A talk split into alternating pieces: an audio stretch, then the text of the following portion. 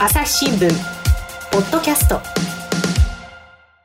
朝日新聞の神田大輔です今回の番組は話題の人、小池百合子都知事について聞いていきます。7月の5月、あ、5日にですね、投開票がありました都知事選。これは圧倒的な得票で再選をされまして、えー、コロナ対策が支持されたっていうようなことをですね、新聞の記事には書いてありましたけれども、現状、東京ではですね、そのコロナが再び感染の拡大をしていまして、けれども、その小池さん、どこに視線があるのかなっていうと、国政なんじゃないか。そんな話も聞いたりとですね、最近またこの話題が絶えない小池百合子さんなんですけれども、東京都庁の取材キャップを務める岡戸祐樹さんから、どういう人なのか、実像を聞いていきたいと思います。朝日新聞、ポッドキャスト。今回のゲストは、東京都庁の取材キャップを務める岡戸祐樹さんです。よろしくお願いします。よろしくお願いします。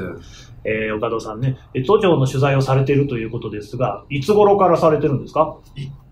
今回はですね、昨年9月からで、うん、その前は2012年の4月から。ああ、じゃあ、都庁の取材は2回目。そうですね、はい。ははえー、小池さんっていうのは、じゃあ、まあ、2回目の取材の時に、えー、担当になったということですから、1回目の時は誰が都知事だったんですか？あの、石原慎太郎さんの4期目のちょうど1年経った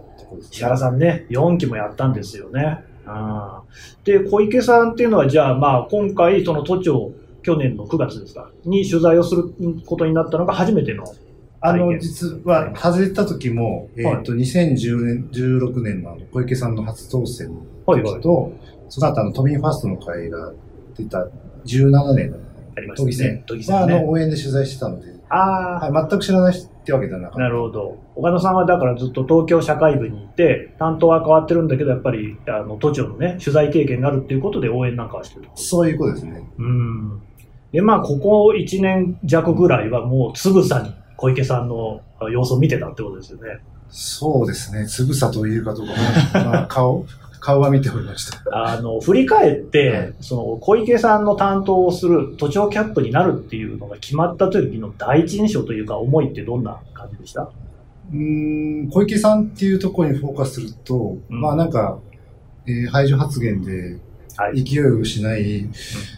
全くニュースに出てこなくなって、排除発言っていうのはあれですよね、希望の党で民主党との合流の時に、あの民主党の中で考えの合わない人を排除いたしますと言った、ね、あれですよね。はい、なので、ああ、なんかあんまり、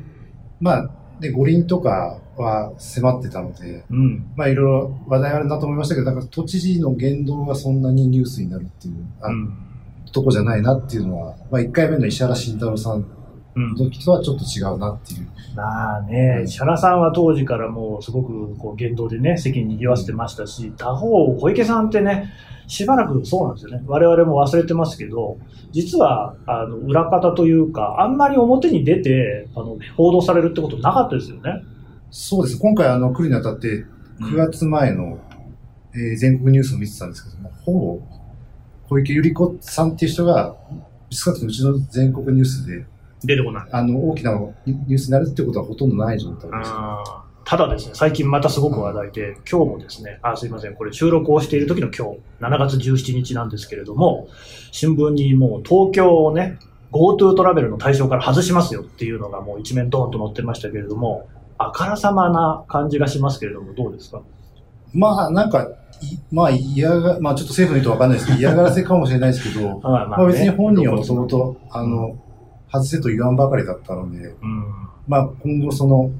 いろいろとまた国との駆け引きがあると思うんですけど、ただやっぱあの、ね、都民が一番税金払ってる人が多い中で、うん、今回 使えないっていうのは、まあ当然小池さんが招いた結果責任とかも、うん問われていくんだろうなっていう、まあ、いろんな意味で注目されていくんでしょうね。これ、まあ、要するに税金を使って旅行の代金が安くなるって話なんだけれども、なぜか都民だけが対象にならない。神奈川や千葉の人、大阪の人は大丈夫っていうところで、都民もね、不公平感があるんだろうと思いますが、前段になってるのが、あの、官房長官の菅さんと小池さんとの、まあ、バトル、言い合いみたいなことで、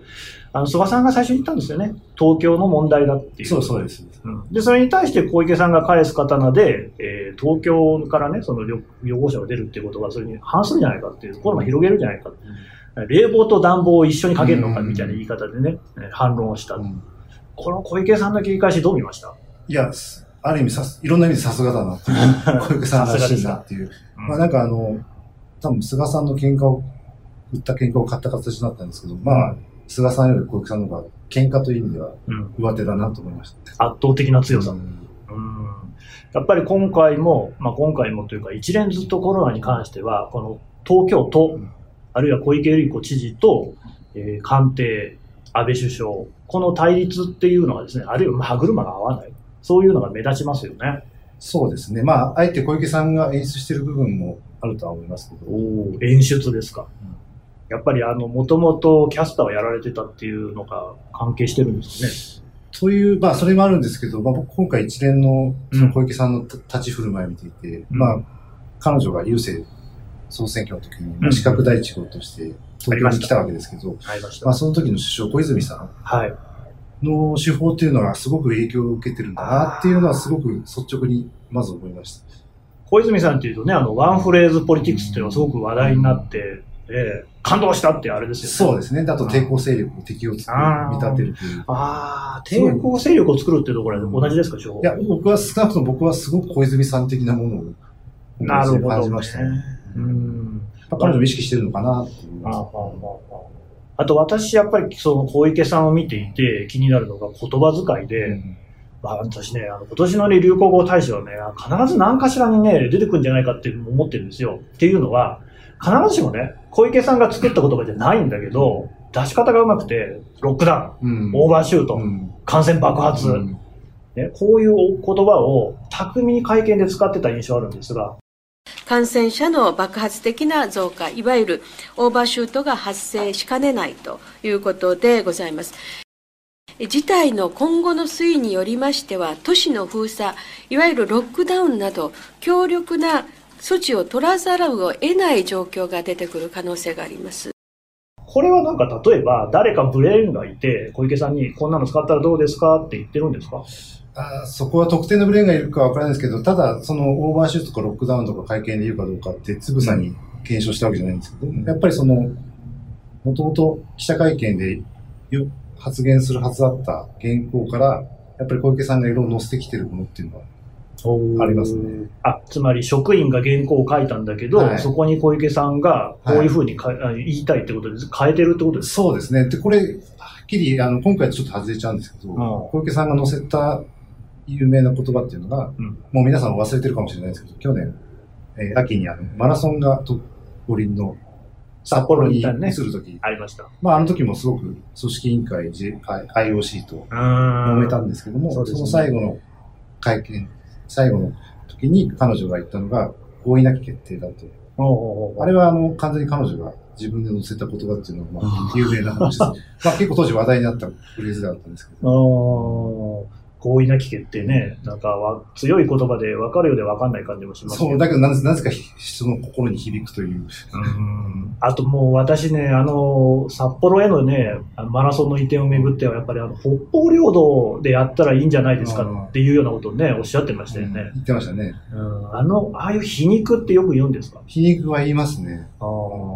最近もなんかこの GoTo トラベル関係でも結構言ってます？まさにさっきのその国の問題だっていうのは、うんうん、冷房と暖房っていうのはまさに皮肉だな冷房と暖房ね。小池さんらしい皮肉だなと思いました。あと言い方もありますよね。そうですね。あの時も逆にっていう最初にあ強調したんですけどね。